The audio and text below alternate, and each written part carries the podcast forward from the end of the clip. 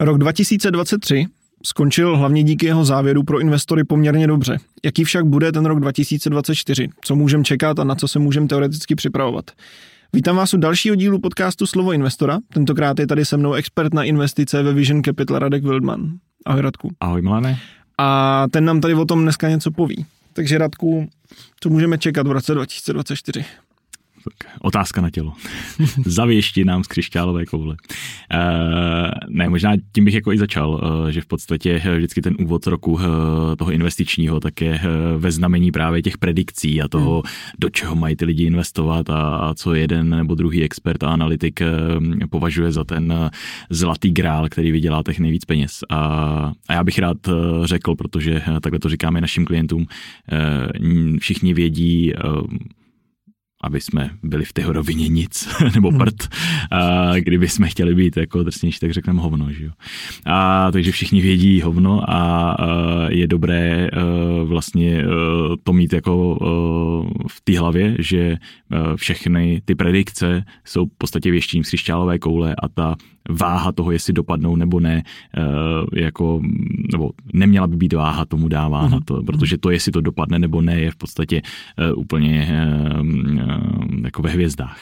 Taky co si budeme, promiň, do toho skáču, taky pravidlo toho, že minulý výkony neurčují eh, vůbec budoucnost že jo, v investicích. Tak, to, to, to, se, jako- to se říká, ono eh, samozřejmě to vede ke dvou věcem. Eh, jedna je ta pozitivní, že pak lidi přesně mají tendenci jako, nebo by měli mít tendenci na základě tohohle jako v těm predikcím třeba tolik nevěřit, ale druhá věc je ta, že to trošku jako sráží nějakou, nějaký princip dlouhodobý u těch investičních aktiv, takže já třeba úplně nemám tady tu, tady tu větu, hmm, větu rád, protože někdy hmm. to sklouzává k tomu, že pak, že pak vlastně, když se bavíme s lidmi o principu, nevím, dlouhodobý aktivum je akcie, uh, protože z dlouhodobého hlediska nej, nejstabilnější překoná inflaci, tak ty lidi mě řeknou, no ale to bylo v minulosti. Já říkám, jasně, jasně, jasně. ale...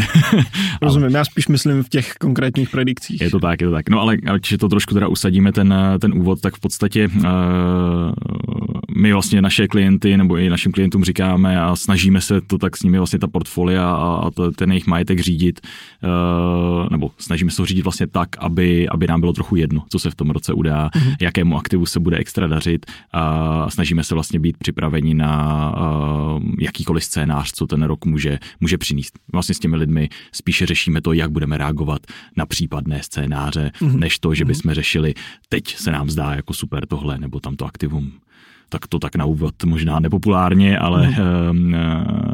tohle mě osobně jako dává nebo tenhle přístup mě dává osobně smysl, než střílet eh, od boku. Bitcoin bude na dvou milionech. Jasně, takže, takže ta, eh, ten duch toho je držet se v tom, co je už nastaveno, nějaké strategie a případně řešit ty věci tak, jak přijdou.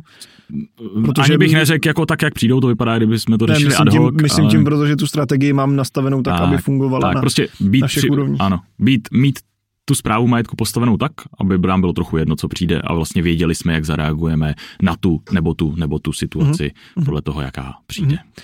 A, takže to je to, jak to řešíte s klienty, ale hmm. potom jak eh, v průběhu toho roku, jaký ukazatele se sledují, nebo respektive jaký se ve Visionu, řekněme, sledují. Ať, ať Určitě to je tak, že přesně my uh, neděláme vyloženě predikce, ale samozřejmě sledujeme, vnímáme ten trh a nějakým způsobem se snažíme, uh, řekněme, očekávat, co se stane. A e, to očekávání e, pro mě symbolizuje nějaká pravděpodobnost. To znamená, my vlastně ve chvíli, kdy monitorujeme e, ty věci, tak se snažíme k tomu jevu přiřadit určitou pravděpodobnost, že třeba s největší pravděpodobností se stane tohle, s menší pravděpodobností se stane tahle věc a tím pádem více inklinujeme k, té, k tomu pravděpodobnějšímu mhm. scénáři, mm. ale zároveň vlastně jako nevy, nevy, nevylučujeme ten, ten méně pravděpodobný. Takže když se ptáš na konkrétní ty věci, co my ve Visionu sledujeme. Já bych možná řekl, že to jsou, jednodušil bych to na nějaké dvě kategorie. První, co nás zajímá, co budeme určitě sledovat v průběhu tohle roku a co už vlastně sledujeme, je inflace, protože eh, inflace je něco, co ovlivňuje další, další věci. Eh, primárně pak úrokové sazby, protože ve chvíli, kdy nám eh, vlastně klesá inflace, tak klesají i úrokové sazby, jelikož to je hlavní nástroj, jak se s tou inflací bojuje. No a snižování nebo zvyšování, v tuhle chvíli teda snižování úrokových sazeb má pak nějakou pří přímou implikaci, nějaké důsledky do těch um, vlastně investičních uh, portfolií, protože ovlivňuje ty investiční aktiva těch investorů. Takže to je taková první věc, to si myslím, že jako téma, které mm, rezonuje dneska nad tím, nad tím nebo v tom trhu i mezi těmi investory. A další věc, která si myslím, že eh, bude stát za to sledovat eh, eh, v tomhle tom roce, tak je nějaké geopolitické dění. V čele asi tedy s probíhajícími válečnými konflikty. Doufejme, že se ne, neotevře další uh, válečný konflikt, uh, ale že spíš uh, se ta situace bude nějak mírnit. Každopádně to je potřeba sledovat a taky nás čeká, čekají nás volby v Americe, které vzhledem k tomu, jaký tam jsou kandidáti, můžou dopadnout zajímavě, takže určitě jako investor by měl být jako bdělý vůči tomu, co se děje, co se děje tam, protože to může ovlivnit vlastně to celkové geopolitické směřování, znamená, že to ovlivní ty jeho investice do budoucna. No, takže, takže tak. Možná ještě, abych nemluvím tak obecně, tak vlastně to geopolitické dění um, se asi by nemělo sledovat s, s tím důvodem nebo s tím záměrem, že očekávám od toho nebo toho kandidáta nebo toho a toho dění na tom světě, že eh, když se stane tohle, tak mi to aktivum vyroste, když se stane tohle, tak to aktivum klesne protože to je zase trochu věštění z křišťálové koule. Jo. Samozřejmě ve chvíli, kdy se otevře, nevím, válečný konflikt někde u ropných polí, pravděpodobně vzroste cena ropy a tak dále, ale eh, spíš proč se vyplatí tohle sledovat, je proto, abych byl bdělý vůči těm rizikům. A vlastně správný uh, správce majetku vždycky prioritizuje Eh, mitigaci nebo zmírňování rizika v tom portfoliu. Takže já vlastně vím, že trhy nemají obecně rádi eh, nečekané hm, zprávy, nějaké šokové zprávy, události, se kterými zkrátka nepočítají. A to vlastně díky tomu, že v té geopolitice se stane něco typicky, že právě se spustí nějaký válečný konflikt, je takový, takový, takový ten největší disruptor, nebo prostě, že nevím, zkrachuje nějaká ekonomika měna, eh, nebo prostě náhodou dopadnou přesně volby důležité v takové ekonomické eh, nebo ekonomicky silné zemi, jako je USA, nějakým stylem, což ten trh neočekává, tak může mít vlastně jako pak negativní nějaké, nebo nějaká rizika mm-hmm. pro to mé portfolio. Takže říkáš, je to dobrý sledovat spíš kvůli uvědomování se, že nějaký takovýhle rizika můžou Přesně být, tak. než kvůli tomu, že bych spekuloval nad tím, Přesně tak. nad tím co to, jak to zahýbe strahem. Přesně tak, protože pak to vede vlastně k tomu, že se snažíš v tom portfoliu vlastně, eh, nebo to portfolio svoje investiční, nebo ten svůj majetek zpravovat tak, aby byl rezistentní, aby bylo hmm. rezistentní hmm. vůči uh, těmhle těm uh, jako rizikům. Když to riziko nevnímáš, tak vlastně nemáš vůbec jako logicky, že nenapadne tě hledat řešení v tom portfoliu jak se tomu riziku jako vyvarovat, nebo když to riziko nastane, eh, když tomu dojde, tak jak vlastně mhm. snížit jeho dopady v tom portfoliu, řešit to ad hoc až potom, co dojde. Ve chvíli, ale kdy ho vnímáš, tak můžeš už dopředu to portfolio stavět vlastně robustní, můžeš ho stavět tak, aby dopředu svěděl, že dobře, když se teda stane tahle událost, tak pak vlastně vím, že na to budou reagovat, nevím, komodity třeba, uh, typicky, když se zvyšuje inflace, rostou komodity, protože ty tvoří vlastně tu ta, ta tažnou sílu té inflace a uh, když je budu mít v portfoliu, nebo budu mít nějakou expozici na, eh, eh, na tenhle typ aktiv, tak vlastně eh, to portfolio mi nemusí propadnout o tolik. Mm-hmm. Předpokládám, že psychologicky pro toho člověka, který má ty peníze zainvestovaný třeba přes Vision, tak, tak je mnohem jednodušší, když vím o tom, když se zeptám a řeknu, co když se stane tohle a je mi řečeno, počítáme, víme o tom, že se to hmm. může stát, takže je mnohem jednodušší se na to připravit, aspoň psychicky. Přesně tak. Ono, hmm. a to řekl krásně, protože vlastně naše práce je hodně o tom behaviorálním coachingu, to znamená o nějakém jako mm, mírnění, řízení, eh, práce s emocemi toho investora, hmm. protože vlastně to, ty emoce vedou k rozhodnutí. A pokud rozhodnutí člověk dělá špatná, je úplně jedno, jestli e, zrovna má zainvestováno v instrumentu, který vydělává o procento víc, než v tom, hmm. kterým by měl zainvestováno, nevím, kdy, kdyby něco jiného, jo, prostě vlastně o, ty, o ta jedna procenta se jako vlastně do důsledku nehraje. Hraje se o to, jestli dělám dlouhodobě, stabilně, e, správná rozhodnutí při správě toho majetku. Aspoň to ukazují všechny ty hmm. E, výzkumy, hmm. takže takže, Takže je to tak, spíš o tom vzít, vzít ty peníze od toho klienta, obrazně řečeno, okleštit o ty emoce a potom ty emoce se snažit tomu člověku dát tak, aby s tím prostě uměl pracovat. Je to o tom Tak, coachingu. spíš je to přesně, je to hmm. o tom, že ve chvíli, kdy ten člověk se nepočítá s nějakou událostí, hmm. má portfolio, které si myslí, že Eh, nevím, to portfolio mi může klesnout o 5%, eh, má tam 10 milionů, takže mu to prostě klesne, nevím, o půl, o půl, o půl milionu a to je všechno, no, ono, ono mu klesne o 30%, jo, takže mu klesne o 3 miliony vlastně na těch 10 milionech a ten člověk jako s tím neumí pracovat, nebyl mm. na to připraven, no, tak samozřejmě víc ve stresu. Samozřejmě bude, bude, může ho to dohnat až k tomu, že ty peníze prostě vybere a přijde o ty 3 miliony. Mm. Uh, ale když já ho na to připravím, když já vlastně správně s ním jako si určím ta očekávání a správně ho vlastně informuji v průběhu i na, na, na ta rizika, která můžou jako být s tím spojena, tak eh, pak vlastně on jako bude počítat s tím hmm. scénářem a když nastane, tak vůči němu, ono to s ním furt zamává, ale bude to jako víc v, ukočírovatelné. Eh. Ostatně o tom jsme se už bavili, pokud vím, tak jsme na to měli celou epizodu, proč, proč dává smysl na to někoho mít, že jo. největší přidaná hodnota je to, eh, to ovládání trošku těch emocí. Ano, ano. A teďka po tobě budu chtít trošku, doufám, že eh, mě s tím nepošleš pryč, uh, budu po tobě chtít trošičku věštění, ale zároveň hmm. tě trošku vyzkouším z tvojí pozornosti v posledním roce. Pará. Zajímalo by mě uh, ohledně jednotlivých instrumentů, jako hmm. akciový, tedy dluhopisový hmm. a takhle, a vzít to, uh, jak si, jak si myslíš, že by to mohlo třeba vypadat. Hmm. Uvědomuji si, jak říkám, hmm. že je to trošku křišťálová koule, ale, ale určitě nějaký pocity ohledně toho máš. Hmm ale zároveň bych byl rád, když bys k tomu řekl i, uh, jak to bylo v minulém roce. Mm-hmm. Ne, nemusí to být dlouhý, jenom prostě, mm-hmm. aby byla jasná nějaká návaznost, protože Rozumím. já si myslím, že jsme to neprobírali, jak vypadal minulý rok. Mm. Tak si myslím, že by to tady dávalo smysl. Můžeme, můžeme, uh, jak říkám, zase nepůsobím, takže chci mluvit jenom obecně, ono, když jsem chtěl jenom dát důraz na to, že vlastně já obecně nemám rád, když uh, prostě lidi hlásají takové ty zaručené pravdy mm. a mhm. u těch investic je hloupé to, že, nebo hloupé, je tam to riziko toho, že to někdo bude následovat ty rady a reálně ho to bude stát peníze. Jo, takže vlastně prostě vyvarujte se toho.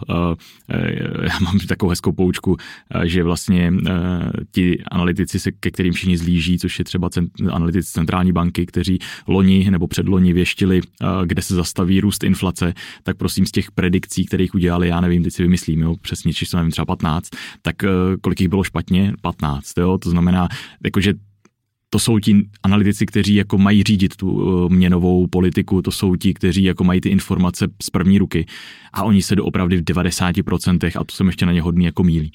Tak to je jenom potvrzení toho, že doopravdy jako nikdo nic neví a já ještě použiju jenom to zprosté slovo, prostě všichni ví hovno, to se mi tak jako líbí, že to je tam ten důraz. Já jsem je, to, je, to, je, to, je to správně důrazný. To tak, tak. Každopádně, eh, když půjdeme po těch jednotlivých aktivech eh, a vlastně tak to řešíme s klienty, tak eh, možná začnu od toho takového aktiva vlastně nejdlouhodobějšího, což jsou akcie, akciové instrumenty. Tak v loňském roce v podstatě ty akciové instrumenty si ještě procházely nějakou, když budu mluvit odbor, nějakou kontrakcí, prostě nějaké, nějaké, nějaké snižování ceny, aspoň z počátku roku. Byly tam nějaké dozvuky vlastně ještě vysoké inflace a nějakého jako hospodářské nejistoty právě spojené s vlivem toho, té vyšší inflace. A nicméně to se změnilo relativně v půlce roku, protože už vlastně ten trh začal jako vydávat eh, čísla nebo ty, ta, ta, ty ukazatele té, té ekonomické eh, stability, tak vycházely pozitivně v rámci toho světa, v rámci těch největších ekonomik.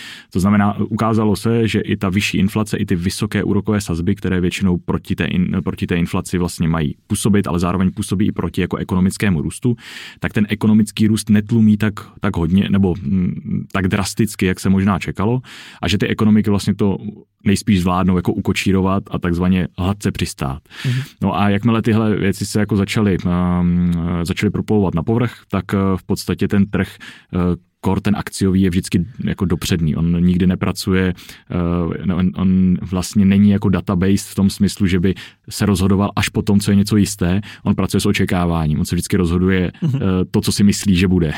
Takže ve chvíli, kdy tady máte vždycky jako nějaký ještě dozvuk toho krizového období, tak ty trhy většinou už jako trhají zase nové rekordy a už zase znova rostou.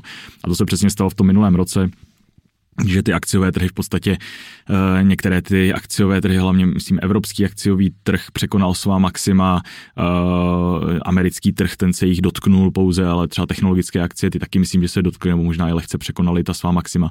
To znamená v podstatě, uh, když se přesuneme zpátky do začátku války, kdy přišla vlastně nějaká tržní krize, o které jsme se tady i loni bavili, mm. tak eh, dneska by se dalo říct, že je pryč, aspoň z pohledu toho, když se kouknu na ty, na ty akciové trhy.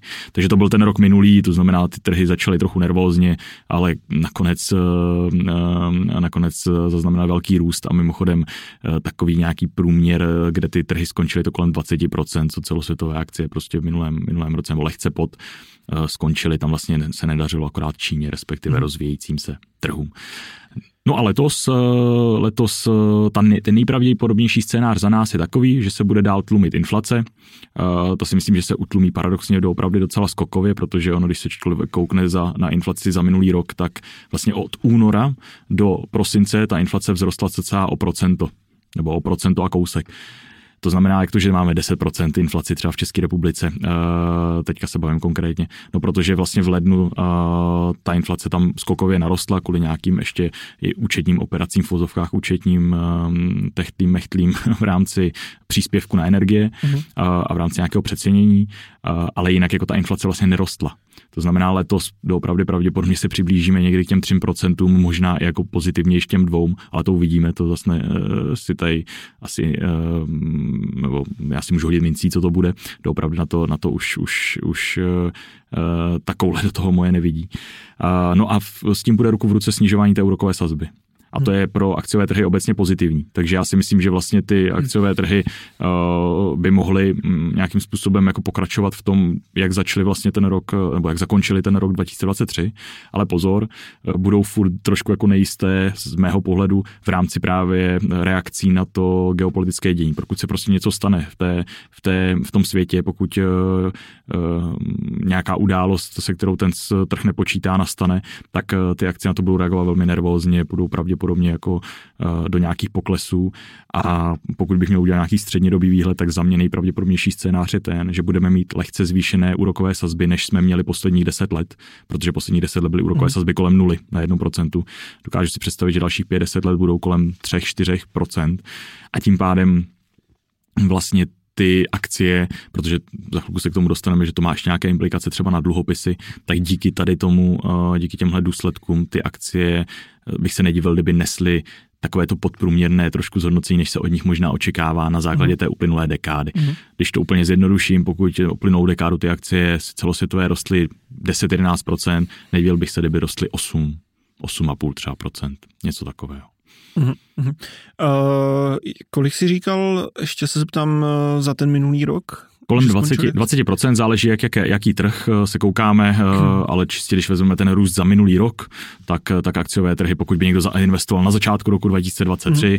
vybral by to na konci, tak by se měl pohybovat, pokud by investoval do nějakého indexu, nevím, S&P nebo nějakého evropského nebo celosvětového, tak by měl skončit kolem 20%. Hmm. To si myslím, že je docela dobrý údaj, protože poslední dobou všude slýchávám, že i za poslední rok, že vlastně všechno jde, všechno jde s proměnutím do háje a svět se hroutí a takhle, no. že, že jako technicky za to to tak v podstatě, nebo vlastně to tak není, ale, ale že eh, z toho, co se tady děje, spousta lidí má ten pocit, tak je to podle mě takový jako dobrý uklidnění si uvědomit tyhle čísla. No, je to tak, je to tak, jako že obecně ta, ta, ta krize v podstatě byla velmi mělká, nebo hmm. zatím, samozřejmě ona může ještě pokračovat, ona jakoby vlastně ještě neskončila, nebo respektive tržně už ta mm, krize nefunguje, ne, neexistuje, ale mm. hospodářsky jako furt tady nějaké napětí je, takže... Tam, tam ten dozvuk je další. Záleží, jak definujeme mm. tu krizi, no. Tak jo, to byly akcie. Mm. Tak pojďme do trošičku víc na zem, do trošičku, řekněme, konzervativnějších mm-hmm. uh, instrumentů, a to jsou dluhopisy. Mm-hmm. Jak to je s dluhopisy? Uh, dluhopisy, tam je to vtipné, protože dluhopisy uh, vlastně uh, už v loňském roce se o nich mluvilo, že se vrací uh, do takového mhm. toho hledáčku těch investorů. Uh, mimochodem třeba ke konci minulého roku, tak uh, dluhopisová ETF, což jsou um, uh, burzovně obchodované indexy, fondy v podstatě uh, nízkonákladové, které sledují vždycky nějaký index, což je nějaký matematický model, nějaký balíček, balíček vlastně těch dluhopisů, tak zažili rekordní přílivy peněz. To znamená, investoři je vnímají jako nějakou zajímavou uh, úložnu peněz mm. na další, další roky. A uh, proč tomu tak je?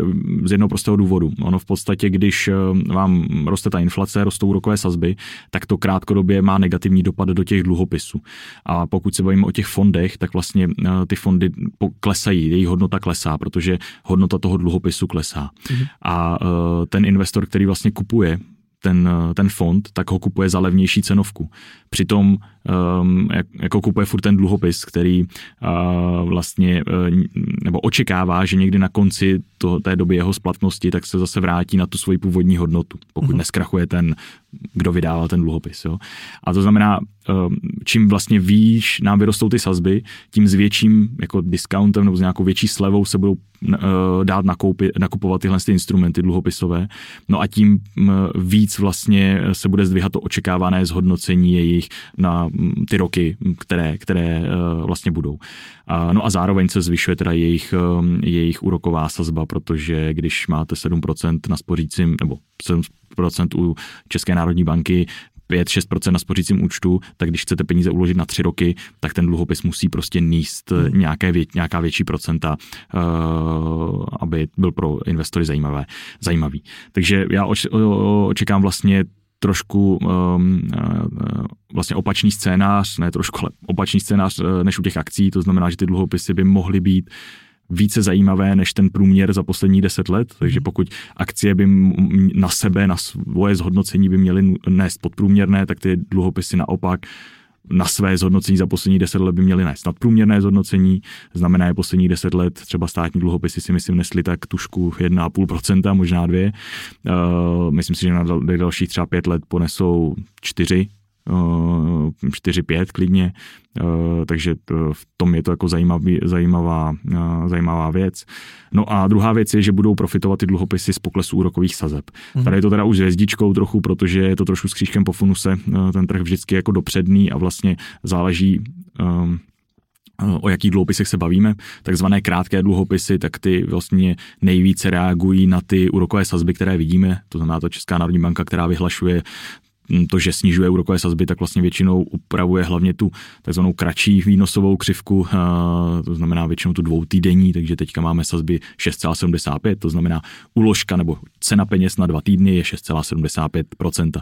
No jo, ale když kupuju státní dluhopis na 10 let, tak tahle sazba mě vůbec nezajímá. Mm. Jo, mě zajímá ta sazba na těch 10 let. A vlastně tam se to řídí více tím tržním výhledem, no a tam už ty poklesy těch úrokových sazeb nehrajou takovou roli a ty, ty um, spíš, tak, spíš tam hrajou roli vlastně ta očekávání těch investorů a tak dále. Kdybych se koukal třeba na horizont 3 až 5 let, tak uh, tam si myslím, že je to někde na půl a myslím si, že tím pádem třeba řekněme z 80%, ze 70% ten pokles těch úrokových sazeb už je zaceněn vlastně v té ceně těch dluhopisů a až k němu fakticky dojde, tak ty dluhopisové eh, fondy nějakým způsobem porostou, ale už to nebude nic jako markantního, nicméně nějaké přilepšení by to mohlo být. Mm-hmm. Takže takhle dluhopisy. Super, půjdeme ještě kousek dál a to jsou nemovitosti. Hmm. Nemovitosti uh, pro Čechy velmi atraktivní způsob uložení peněz. Uh, bych, to bych nemohl vynechat, to nejde. Přesně tak, to by nás lidi ukamenovali.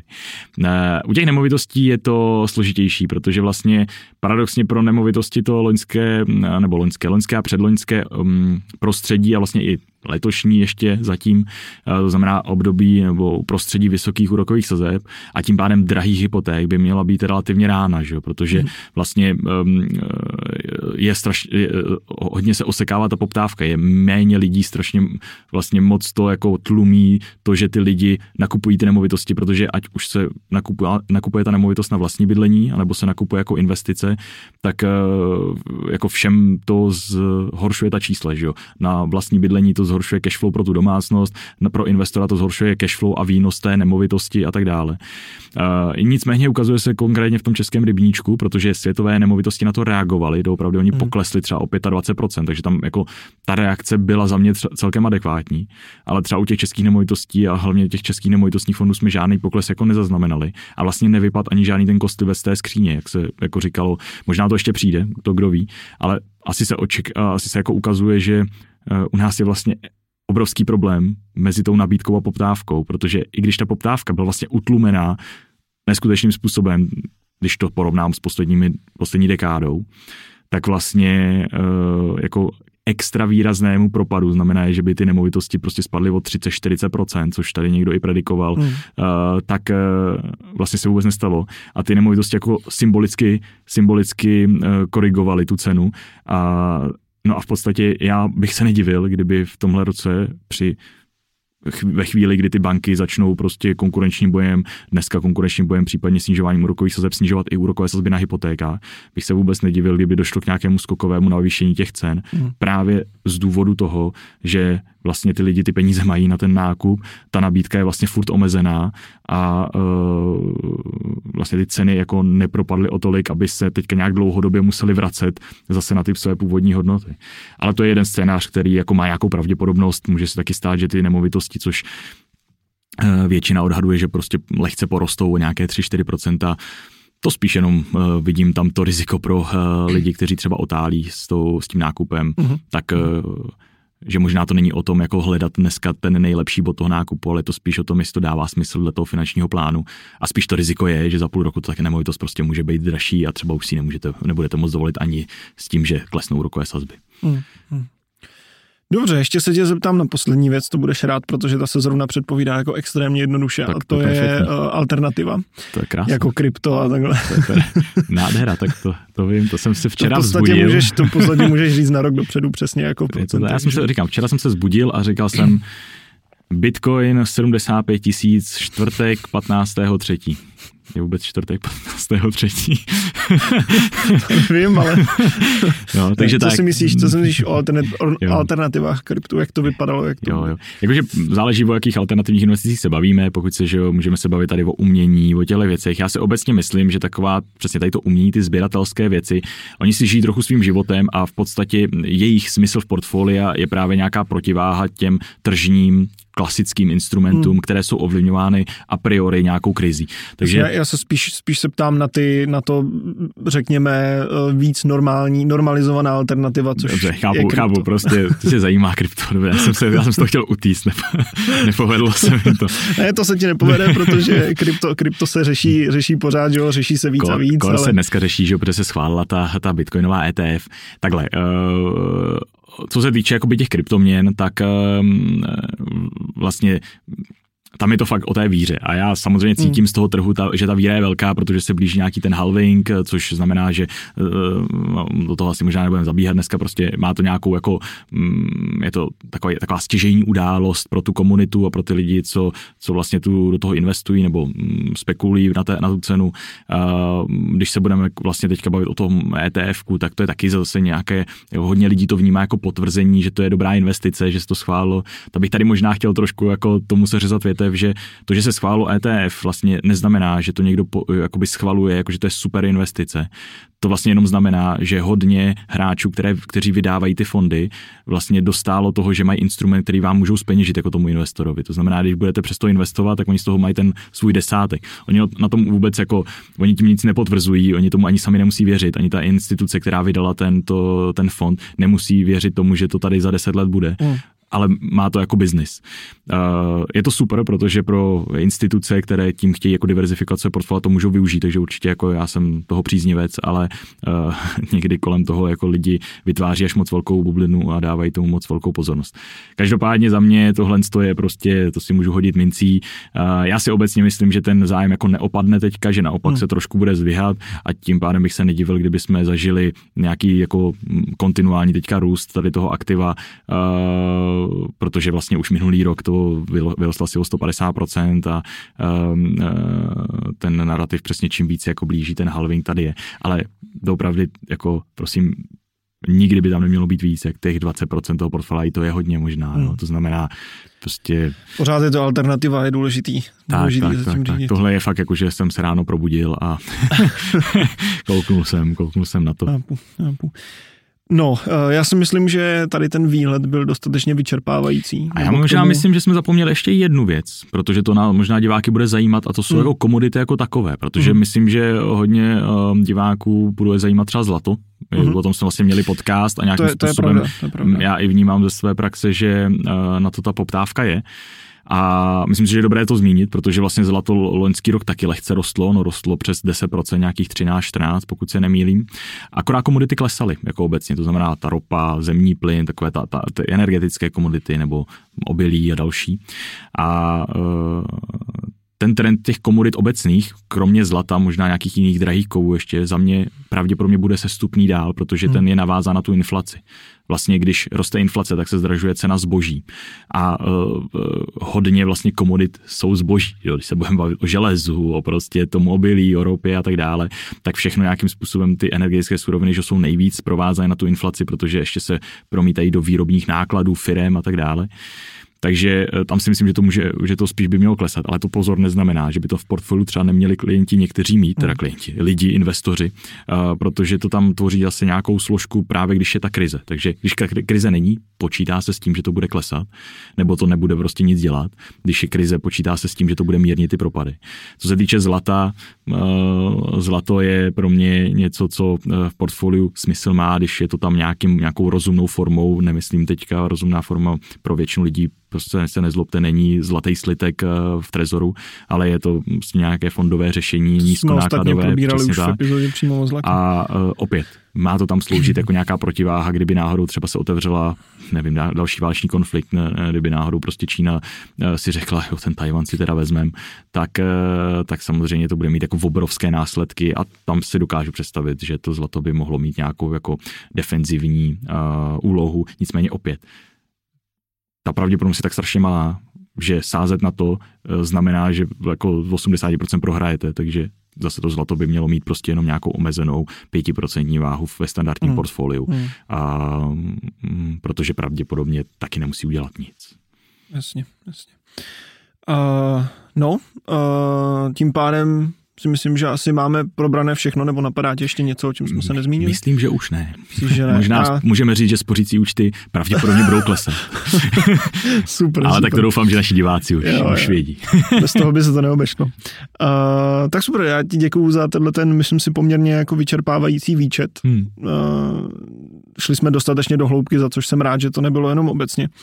Uh, děkujeme taky všem, kdo jste tohleto doposlouchali nebo dokoukali až do konce. Určitě se koukněte i na naše další videa, na YouTube, nebo si nás poslechněte na v podstatě jakýkoliv podcastový, uh, na jakýmkoliv podcastovém médiu. Určitě se podívejte i na sociální sítě, jako je Facebook, Twitter na Vision Capital, a nebo přímo na stránky vision.cz, kde, jak vždycky říkám, jsou i blogy uh, o věcech, který, se, který neuslyšíte v podcastech. Myslím si, že jsou jako velice, velice zajímavý. Takže tam se určitě podívejte a sledujte nás i příště. Děkujeme, nashledanou. Mějte se, nashledanou. Ahoj.